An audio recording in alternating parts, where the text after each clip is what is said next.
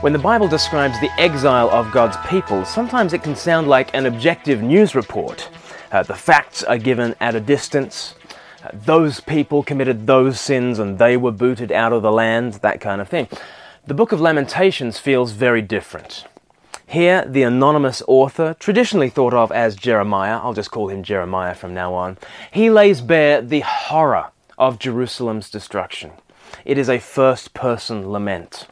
Jeremiah identifies fully with both the sin and the sorrow of his people. As he lays bare both the sin and the sorrow, it makes for an arresting combination. Uh, we have a category for sin and we have a category for sorrow, but we find it difficult to unite the two. You know, a sinner deserves judgment without pity, and a poor wretch receives sympathy but not judgment. Yet Lamentations holds both these things together. The people are wicked and pitiable. For instance, chapter 1 and verse 20.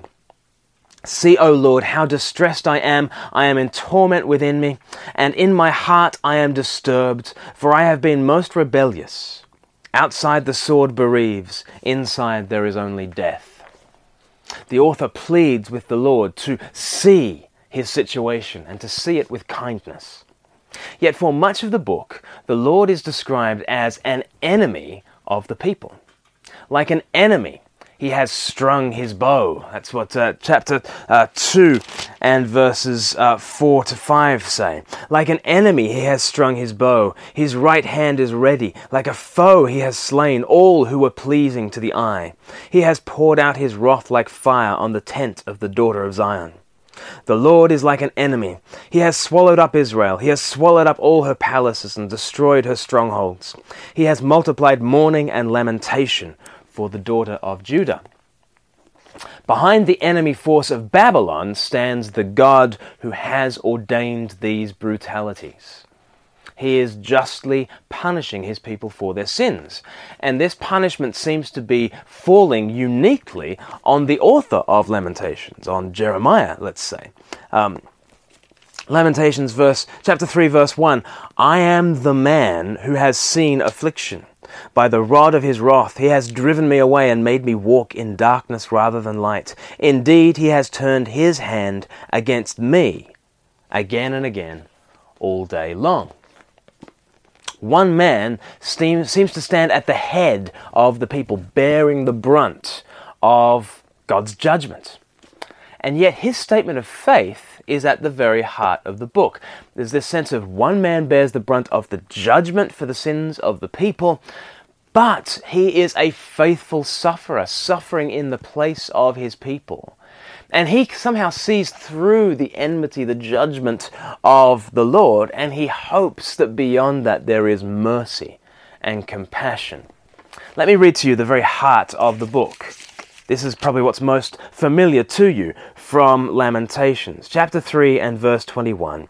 In the midst of all this calamity and judgment and sorrow, he says, I remember uh, I, I, sorry, verse 21. Here, here it is. Verse 21. Yet this I call to mind, and therefore I have hope. Because of the Lord's great love, we are not consumed, for his compassions never fail. They are new every morning. Great is your faithfulness. I say to myself, The Lord is my portion, therefore I will wait for him. The Lord is good to those whose hope is in him, to the one who seeks him. It is good to wait quietly for the salvation of the Lord. It is good for a man to bear the yoke while he is young. Let him sit alone in silence, for the Lord has laid it on him. Let him bury his face in the dust. There may yet be hope. Let him offer his cheek to the one who would strike him, and let him be filled with disgrace. For men are not cast off forever by the Lord. Though he brings grief, he will show compassion. So great is his unfailing love.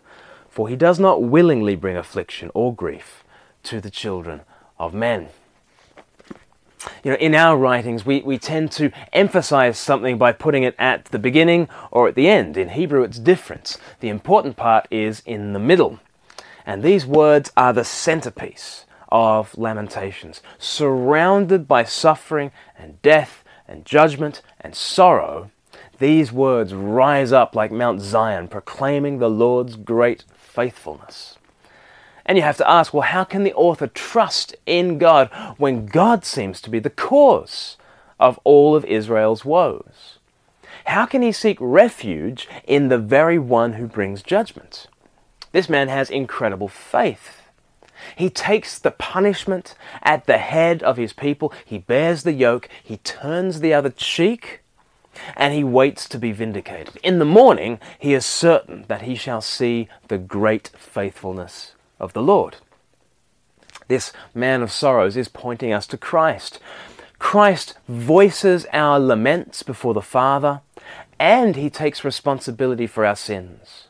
Christ entrusts himself entirely to the judgment of God, entirely to him who judges justly, as 1 Peter 2, verse 23 puts it.